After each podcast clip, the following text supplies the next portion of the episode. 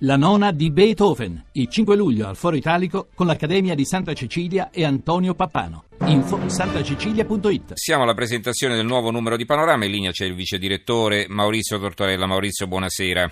Ciao Stefano, buonasera. Allora, vediamo una faccia, de, de, una faccia, della Merkel perplessa, che sbuffa, insomma, qui torniamo al nostro argomento di apertura. Il titolo è significativo, Un'Europa del Kaiser. La lezione inglese non è servita, la Germania di Angela Merkel tratta da sudditi gli altri stati, dall'economia alla sicurezza e fino all'immigrazione, ecco perché l'Unione sbanda pericolosamente. Allora cosa scrivete in questo numero?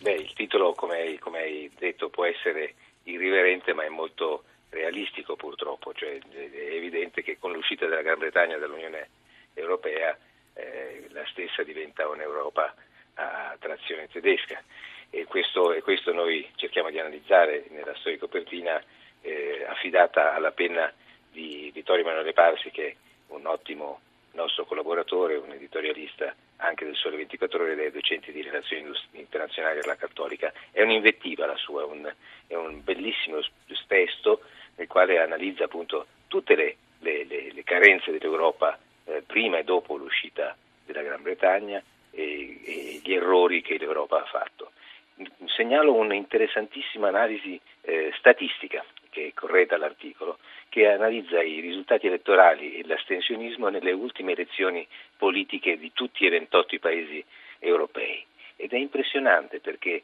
l'aumento della, dell'astensione alle elezioni è costante, è impressionante. Che ne so, in, in Italia nel 2008 si era astenuto il 19,5%, alle elezioni del 2013 il 24,8%, eh, in Grecia i partiti euroscettici sono aumentati dal 46,6 al 48, il, il, in, in, nella stessa Gran Bretagna era, era prevedibile eh, immaginare una, un sovvertimento del, del, del, del, referendum perché se guardi i dati relativi ai partiti euroscettici dal 2010 al 2015 erano aumentati dal 40% al 49,9%. Quindi è evidente che il malessere europeo era, era, era percepibile e, e, analizzabile anche prima della, della, Brexit.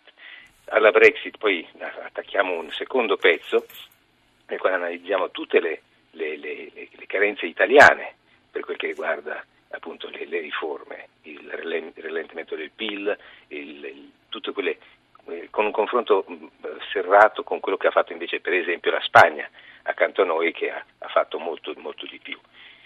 Poi il numero è un numero particolarmente ricco, questo, questo che è in edicola domani mattina, anzi questa mattina perché ormai manca certo. poco all'apertura delle edicole. Eh, c'è una interessante intervista a Milena Gabanelli, che è la conduttrice e autrice di Report, un'intervista nella quale parla di, delle tante querele che il Report ha preso nel corso delle, dei 19 anni di vita, ne resistono circa 40 per oltre 250 milioni di richieste di danni, ma Gabanelli sostiene di non temerle affatto perché tanto vince sempre fondamentalmente.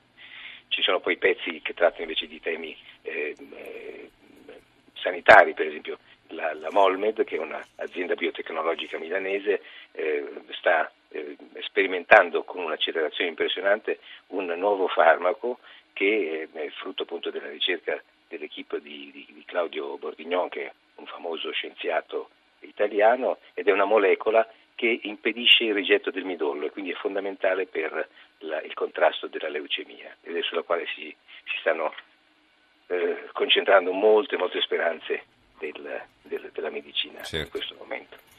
Ancora, invece poi andiamo su temi più, più, più leggeri, eh, analizziamo il fenomeno Islanda calcistica eh, dopo la vittoria mm-hmm con la, con la Gran Bretagna. E lì è interessantissimo perché tutto è iniziato nel 2004 quando lo Stato per contrastare l'alcolismo ehm, giovanile, eh, adolescenziale, decide di costruire 40 campi di football, che poi sono aumentati a 64 e oggi sono 111, e in un paese di 330.000 abitanti come sappiamo, 30.000 dei quali sono andati a vedere gli europei in Francia, e, e, quindi un paese con così pochi abitanti è, scala, ha scalato le, le, classifiche delle migliori nazionali, era al 131 posto nel 2012 e oggi è al 34 Ci sono un sacco di statistiche molto interessanti, un confronto serrato con, con l'Italia che ovviamente ha dimensioni completamente diverse, noi siamo più di quasi 61 milioni, eh, ma è divertente, vi consiglio la lettura perché è una curiosità veramente interessante. Poi vedremo tra l'altro che cosa farà l'Islanda